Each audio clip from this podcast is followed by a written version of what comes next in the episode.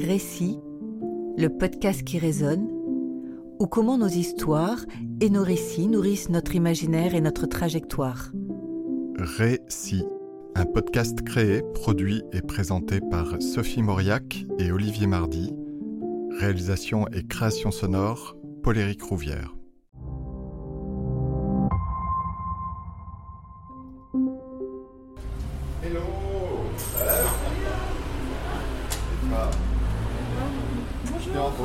Accueil chaleureux, Mais ville, oui. hein. Ça me fait bizarre de me dire que tout ce que je peux dire pour être retenu contre moi. Le, truc qui, est, que moi, j'ai- qui m'a le plus bouleversée, c'est de me donner le temps à travers euh, euh, les journées. En fait, c'est 15 ou 16 journées entières. Et, et ça a été de me donner le temps de refaire mes humanités. Eh bien, ce matin, nous recevons Caroline de Barneville, dirigeante dans la santé. Bonjour Caroline, Bonjour Olivier. comment allez-vous ce matin? Très bien. Je suis ravie d'être là. Alors, euh, dites-moi Caroline, quels sont les récits, les imaginaires, les histoires qui ont nourri votre vie? Alors, quand j'ai réfléchi à cette question que vous me posez ce matin, la première chose qui m'est apparue, c'est un petit lutin. J'ai grandi aux Pays-Bas et le premier livre dont je me souvienne, c'est un ami de mes parents qui me l'a offert et c'était un livre sur tout l'univers féerique qui peuplait les Pays-Bas. Donc euh, un univers peuplé de petits lutins avec des bonnets rouges euh, et des cheveux blancs et des barbes blanches et des petites dames euh, avec les mêmes cheveux blancs mais sans barbe blanche fortement poitriné. Il y avait déjà un petit angle sexuel dès l'époque et des gnomes. Le gnome est l'ennemi du lutin qui pourchasse le lutin pour, pour s'en nourrir. C'était terrible déjà et cruel à l'époque. Mais euh, je me souviens très bien de tout cet univers et j'imaginais, je regardais les plaintes des portes euh, quand j'allais dans les vieilles maisons ou dans des maisons anciennes. Je, me demandais où ils étaient cachés. Et puis, euh, je suis partie en vacances en Bretagne, une petite fille, puisque ma famille vient de là. Et j'ai trouvé le relais avec l'univers des corrigans, des fées, du roi Arthur, toute la mythologie. Et, et- étonnamment, comme j'étais, enfin pas étonnamment, mais comme j'étais très intéressée par ça, mes parents ont nourri cet imaginaire en m'achetant tous les contes et légendes. Qui, je ne sais pas si ça existe encore tel quel aujourd'hui, mais à l'époque c'était des livres magnifiques, blancs, reliés en- avec des traits dorés, et ça racontait les contes et légendes de tous les pays du monde. Et donc, euh, en partant du lutin, j'ai été petite très intéressée par tout ce qu'il y avait derrière le, rationnel. Tout ce qui est euh, euh, soit les dieux fondateurs d'une société avec la mythologie grecque puis la mythologie romaine. J'ai un peu zappé sur ce qui était indien. C'était un peu trop bizarre pour moi. Pour le coup, j'y arrivais pas. Je suivais pas. Mais tout ça, euh, je me suis demandé longtemps si c'était réel ou pas. Donc ça a nourri votre imaginaire dès le début, dès l'enfance, et j'entends un côté euh, irrationnel, un côté un peu fantastique, féerique. Bah oui, et, et ça, ça a des vertus très positives parce que je crois que rien n'était impossible pour moi, puisque quelque part, imagine, ces, ces, ces êtres euh, existent, que ce- même s'ils sont dans notre imagination, bah, ils ont quand même une existence, mais en même temps, c'était très flippant. Parce que résultat, la nuit, j'étais un peu seule quand tout le monde dormait, avec tous ces êtres qui vivaient leur vie euh, et, qui s'agitaient. Donc j'étais partagée entre curiosité euh, de lire plus, de, de comprendre, de découvrir, d'imaginer comment on accédait à ce monde. Euh, et des années plus tard, Harry Potter, ça a été pour moi un choc extraordinaire parce que c'était la révélation que tout ce que j'avais euh, lu enfant existait dans, ce monde parallèle. Euh, soit on était moldu, soit on était sorcier. Malheureusement, j'étais moldu, c'était foutu pour moi. Euh, Mais il y avait cette confirmation par écrit et pendant, euh, je me souviens plus, il y a quoi, 8, 10 tomes, un nombre de tomes incalculable pendant lesquels on pouvait suivre cette histoire. Mais il y avait quand même aussi la peur hein, de me dire, mais alors attends, les gnomes, s'ils chassent les lutins, peut-être que s'ils me croient, ça va pas bien se passer. Donc j'ai dormi avec la lumière allumée pendant très très longtemps. Et comment ça a évolué alors euh, lors de votre adolescence et dans les jeunes années de votre vie d'adulte? Comment ça a influencé votre vie, cette part d'imaginaire et, et ces livres, ces histoires que... Alors, ce qui est assez drôle, c'est que ça a pris. euh, ça a pris deux angles un peu différents. Un, premier qui est euh, mon goût pour tout ce qui est euh, tout ce que je savais pas que ça s'appelait comme ça à l'époque, mais la science-fiction et, euh, et, tous les tous les écrivains qui ont, écrit sur les dystopies. Donc quand j'ai lu Barjavel, ça a été une révélation pour moi et j'ai commencé à demander à mes parents comment ça allait se passer la fin du monde, qu'est-ce qu'il fallait faire pour s'en prémunir, est-ce qu'on était préparé et, en, est-ce que euh, j'ai imaginé très vite ce que pouvait être le totalitarisme et j'en ai eu peur très vite. Et je pense qu'en enfin je pense à Fahrenheit 451 1984 même Dune. Mais ça croisé de Barjavel de Ravage euh, ça m'a je crois que ça m'a donné un goût pour la liberté ou une conscience que la liberté c'est la chose la plus enfin c'est comme respirer c'est ne pas pouvoir vivre libre, c'est terrible. Et je crois que toute petite, j'ai demandé à mes parents, mais comment je fais pour pouvoir décider? Comment je fais pour pouvoir choisir? Comment je fais pour pouvoir euh, euh, ne pas dépendre des autres, euh, faire mes propres choix? Et est venu se greffer à ça le fait que j'ai eu la chance de partir aux États-Unis, rendre visite à un oncle qui vivait là-bas, qui avait étudié et qui vivait là-bas. Et je suis arrivée à 13 ans à New York. Et ça a complètement transformé pour moi euh, la vision de ce que je voulais que mon avenir soit. J'ai le souvenir de marcher petite, la tête euh, euh, en regardant la tête levée, en regardant ces, immeubles, mais aussi en regardant tout ce qui se passait de vie sociale euh, et de ces gens qui vivaient hyper librement. Bon, il avait 25 ans, mon oncle, donc euh, il avait une vie sociale hyper intense. Mais en France, on n'allait pas au resto. Il allait au resto tous les soirs, il y avait des concerts tous les soirs, il y avait des, euh, on allait voir des expos dans des endroits complètement improbables. Ça n'existait pas en France quand moi j'avais 13 ans, des, comment, des hangars dans lesquels il y avait des tableaux suspendus. J'avais jamais vu ça de ma vie. Donc ça m'a ouvert l'association, je pense, de, de lire de la science-fiction et d'aller aux États-Unis, j'ai vraiment eu l'impression que pour moi, il n'y avait pas de frontières, mais que l'enjeu, c'était de me construire en me donnant la possibilité d'être libre et de faire mes choix. Et en parallèle de ça, il y a un autre truc qui m'a beaucoup influencé. C'est que, aux alentours de mes 10 ans, par malheur ou par hasard, un soir de babysitting, je me suis relevée et j'ai regardé tout le bal des vampires de Bram Stoker, euh, non pas de Bram Stoker, de Polanski, derrière l'épaule de ma babysitter sans qu'elle sache que j'étais là. Mes parents ont mis des mois à comprendre pourquoi, alors que déjà je dormais la lumière allumée, je ne dormais plus, ou je dormais armée d'un crucifix. Parce que ma peur du vampire est arrivée, et ça a été un peu la concrétisation de tous ces, tous ces fantasmagories enfantines, des lutins, des gnomes et tout ça. J'ai trouvé mon ennemi, le vampire. Alors, ça semble complètement dingue quand on le dit maintenant, mais j'ai vraiment dormi avec des crucifix à côté de mon lit pendant des années. Tellement j'avais peur que le. Il n'y avait aucune raison que ce soit pas vrai en fait. Hein. Il y avait plein de.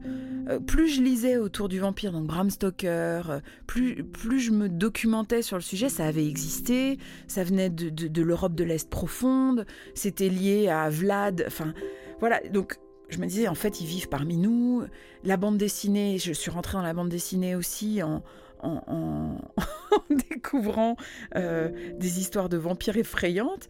Et ce qui est marrant, c'est que euh, petit à petit, je l'ai domestiqué quand je suis passée à découvrir un univers un peu plus euh, pop de la, enfin, qui est, qui est le zombie. Et, ça m'a permis de faire le lien finalement avec ma peur ou, mon, mon, ma fascination un peu étrange pour la fin du monde. Et, et donc j'ai eu arrêté d'avoir peur du zombie qui venait vous croquer la nuit pour me dire, ok, en fait, il faut se préparer à cette espèce de, moment où euh, les, zombies vont naître parmi nous du fait de quelque chose que l'homme aura fait. Bon, j'ai mis euh, probablement 30 ans à, comprendre, enfin ça m'est arrivé il n'y a pas très longtemps, à voir tout ce qu'il y avait comme euh, lecture sociale et lecture critique derrière le phénomène du zombie qui est issu de la pollution, des abus de l'homme en recherche génétique, etc. etc. Mais à l'époque, c'était marrant quand même comment toutes ces étapes se sont faites. Et comment vous êtes arrivée alors, Caroline, à, travailler dans la santé? Ah oui, ça c'est... Bah, Puisqu'on parle de zombies. Oh, ouais, c'est clair. Euh, alors, avant la santé, il y a eu la beauté. Donc c'est un chemin. Euh, et la beauté, elle est venue euh, très simplement du premier garçon dont j'étais amoureuse, qui m'a dit que j'avais de beaux yeux et qui m'a dit qu'il serait encore plus beau avec de l'eyeliner. Et à partir de ce moment-là, comme j'avais une maman pour qui le, le maquillage se limitait au rouge à lèvres, je me suis mise à essayer de comprendre. Et de mon attrait pour la culture américaine, euh, culture pop américaine ou en tout cas grand public, je suis tombée sur ce formidable maquilleur qui est décédé, qui s'appelle Kevin Aucoin, qui a été un des premiers maquilleurs qui a enfin, en 1990 ou même ça doit être même avant, il avait déjà euh, inventé tout ce qui a fait les belles années du maquillage, le contouring, redessiner complètement un visage, transformer un homme en femme et une femme en homme par le maquillage, et ça m'a littéralement euh, ébahi et j'ai trouvé ça absolument extraordinaire, le champ des possibles que ça ouvrait, et ça rejoignait un peu mon désir d'être libre, parce que ce mec-là, il a rencontré au début énormément, à part dans l'univers artistique, il a rencontré énormément de, de, de, backlash. Quoi. Enfin, il était gay, c'était un des premiers, bon, pas un des premiers, mais il l'affirmait dans, dans un univers très policé qui était l'univers de la beauté, qui était avant réservé soit aux femmes, soit aux transformistes, mais lui, il créait une espèce de moyen terme au milieu de tout ça. Et donc, moi, je me suis dit, mais en fait, euh, dans le maquillage, il y a beaucoup plus que juste la séduction. Il y a l'invention de soi, il y a, euh, y a la liberté, encore une fois. Et j'ai eu envie d'aller bosser euh, euh, bah, pour les marques de beauté et pour le maquillage. Et j'ai aussi découvert la valence salvatrice du maquillage. mais ça, c'est quand je suis rentrée, quand j'ai commencé à travailler, parce que j'ai candidaté chez L'Oréal, j'ai été prise chez L'Oréal, et grand paradoxe de la vie, j'ai commencé dans la marque la plus blanche de L'Oréal qui soit, puisque j'ai commencé à travailler chez La Roche-Posay. Bon, bah, nécessité faisant loi, j'ai pas craché dans la soupe. Mon rêve de maquillage s'était un peu éteint, mais il est revenu finalement assez vite parce que j'ai rencontré euh, un homme qui avait fondé une école de maquillage pour apprendre aux esthéticiennes à maquiller les gens que la vie a abîmés. Et donc, euh, j'ai pu voir les effets bénéfiques du maquillage sur les grands brûlés, notamment. Et, euh, et le le regain de vie, d'envie de vivre dans les yeux de femmes et d'hommes qui n'osaient plus se regarder dans un miroir à travers le maquillage. Et c'est pour ça que pour moi, la beauté a toujours été proche de la santé, parce que là, on parle de santé mentale. On parle même de santé physique parce que vous osez sortir de chez vous quand vous sortez pas de chez vous. C'est quand même compliqué d'avoir une activité physique. On parle de, de, lien social euh, et on parle de retrouver sa liberté parce qu'on se laisse plus enfermer euh, par le regard de l'autre et même le regard qu'on porte sur soi-même. Donc j'ai passé des années à travailler plus ou moins autour de, questions de beauté, euh, mais beaucoup de questions de soins. Euh, j'ai travaillé principalement sur des marques de soins. Et puis au fil du temps, je dirais mon expérience personnelle, mon papa a été atteint d'un cancer très grave, euh, m'a donné envie de, de, mettre de me mettre plus au service de, de, la santé que de la beauté.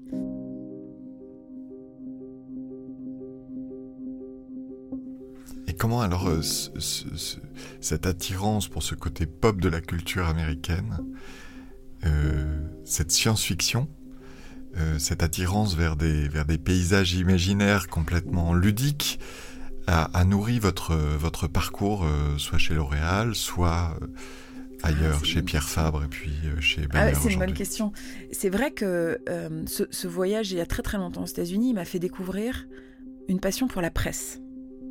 Bon, en, Europe, la presse a été un peu, un peu décevante, à part la presse féminine, où il y avait, on se souvient plus aujourd'hui, mais il y a, il y a 20 ans, il y avait un magazine féminin qui s'appelait Glamour, qui était transgressif avant l'heure.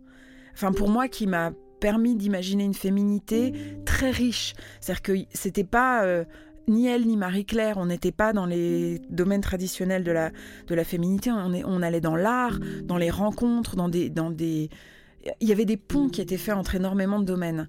Et euh, j'ai aussi eu accès, euh, où je me suis très vite, enfin, la boutique qui s'appelait, elle, a changé de nom, WH Smith à Paris, c'est devenu mon repère parce que j'achetais plein de magazines américains, euh, anglais, américains, où il y avait cette euh, fluidité, cette absence de frontières entre l'art et la beauté, entre la, fête, les expressions corporelles et la beauté. Et j'adorais le, le, mix de tous ces univers.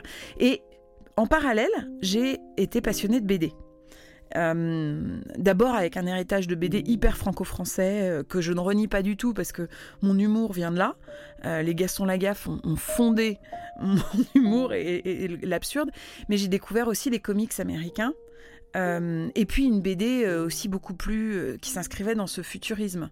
En France, on peut penser à Enki Bilal, enfin il y en a d'autres. voilà, les noms ne viennent pas plus que ça, mais le mix de tout ça a fait que je pense que dans mon boulot, ça m'a.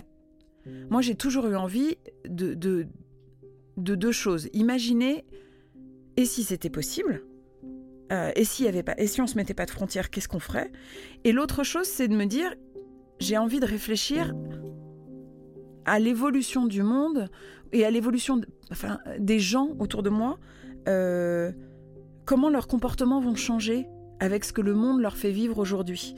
Et en pensant à ça, je crois que j'ai toujours essayé de me projeter euh, dans l'après-demain. Alors, euh, dans, mon, dans mon boulot, moi, avec mes équipes, on parle de now, new et next. Et, et j'ai toujours été attirée par définir le next pour essayer de construire un meilleur now.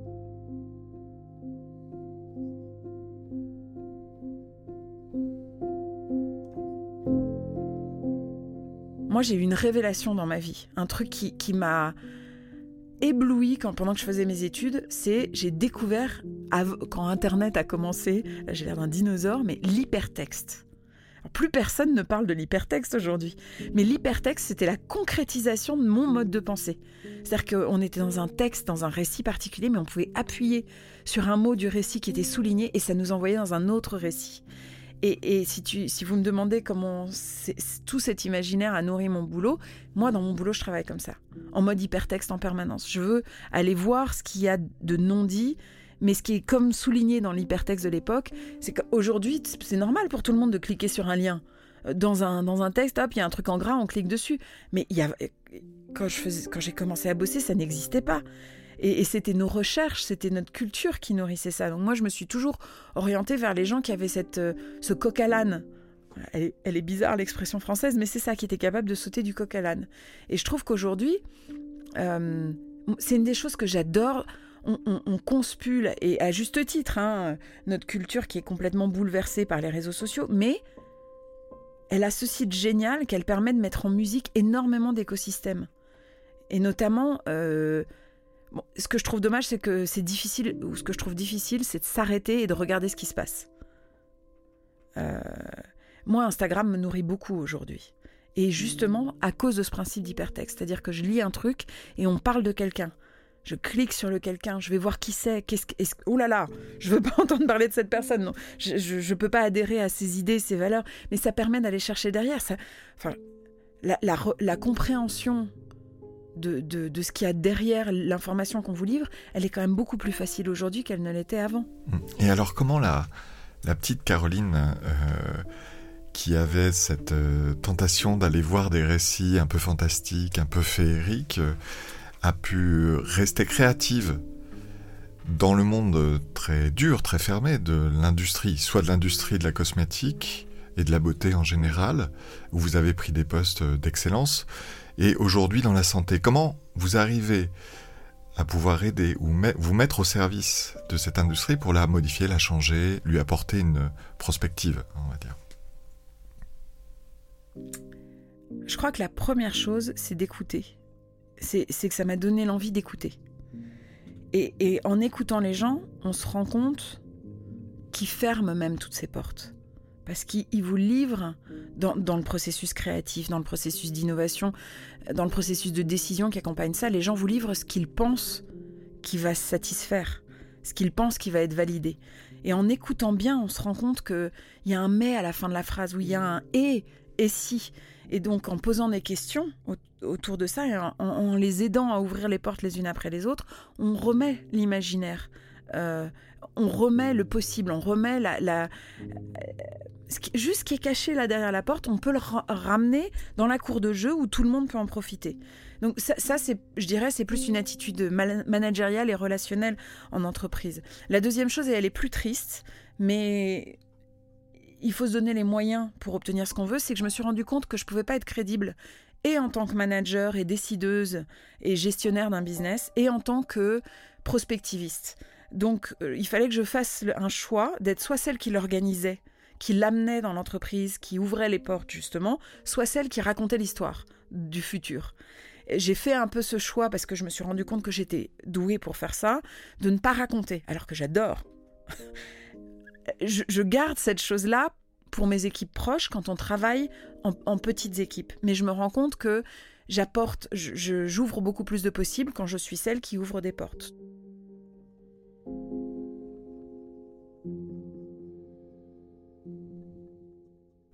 Et est-ce que le monde de l'entreprise et des organisations dans lequel vous vivez tous les jours est plus euh, perméable à cet esprit euh, pop, avant-gardiste que vous avez, ou qui mêle euh, imaginaire, créativité, pour imaginer le futur des organisations? Alors moi, je, fais une expérience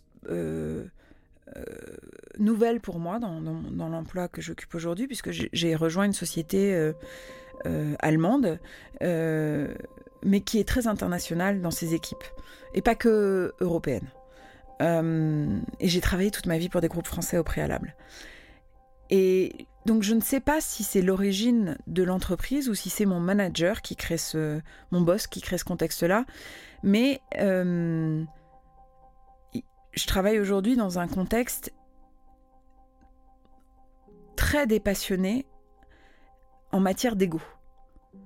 Euh, où l'individu, la poursuite de la réussite individuelle n'est pas un enjeu, n'est pas un sujet, voire est un facteur de, d'échec.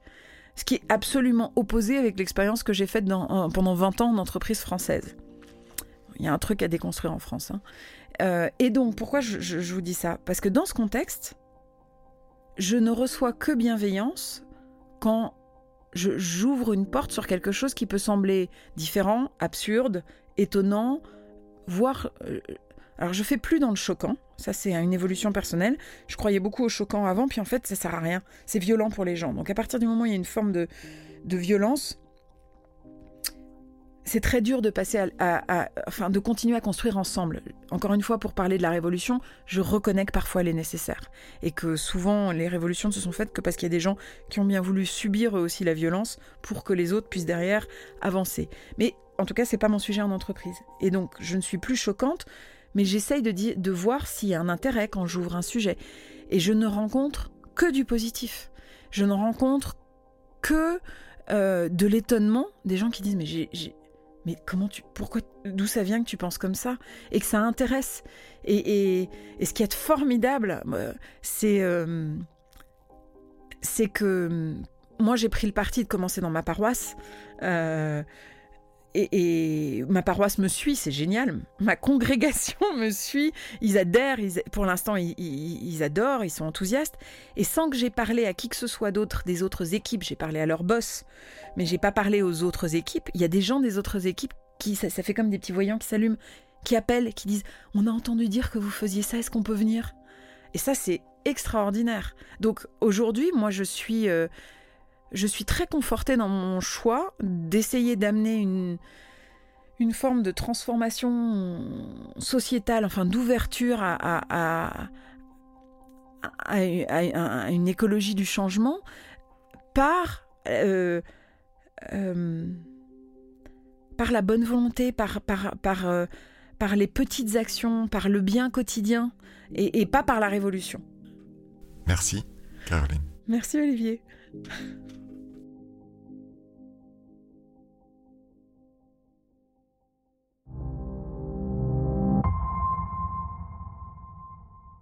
Laetitia Masson, vous venez d'écouter Caroline de Barneville.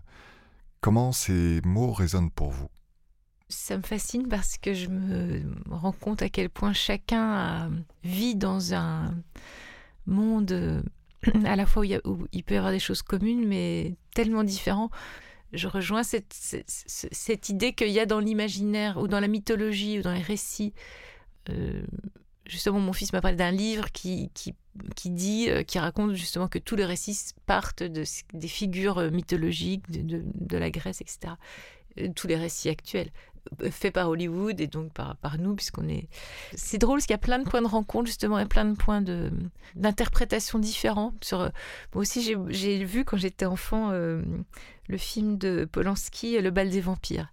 Mais comme je l'ai vu amené par une, des parents très très cinéphiles, et donc dans un contexte tout à fait différent. Je n'y ai vu que la façon dont Polanski s'attaquait à cette, euh, à cette imagerie et la détournait puisque le vampire est homosexuel, etc. Donc ça m'a toujours euh, plu parce que ça me faisait rire. En fait, ça me faisait, je trouvais ça tellement euh, subversif et tellement original. Je n'ai jamais eu peur. Enfin, j'ai jamais pris au sérieux. Donc ça, c'est drôle. Et elle dit aussi qu'elle a été à New York à 13 ans et que ça a été la révélation parce qu'elle a vu comment les gens vivaient, etc. Moi, j'ai découvert New York très tard dans la vraie vie.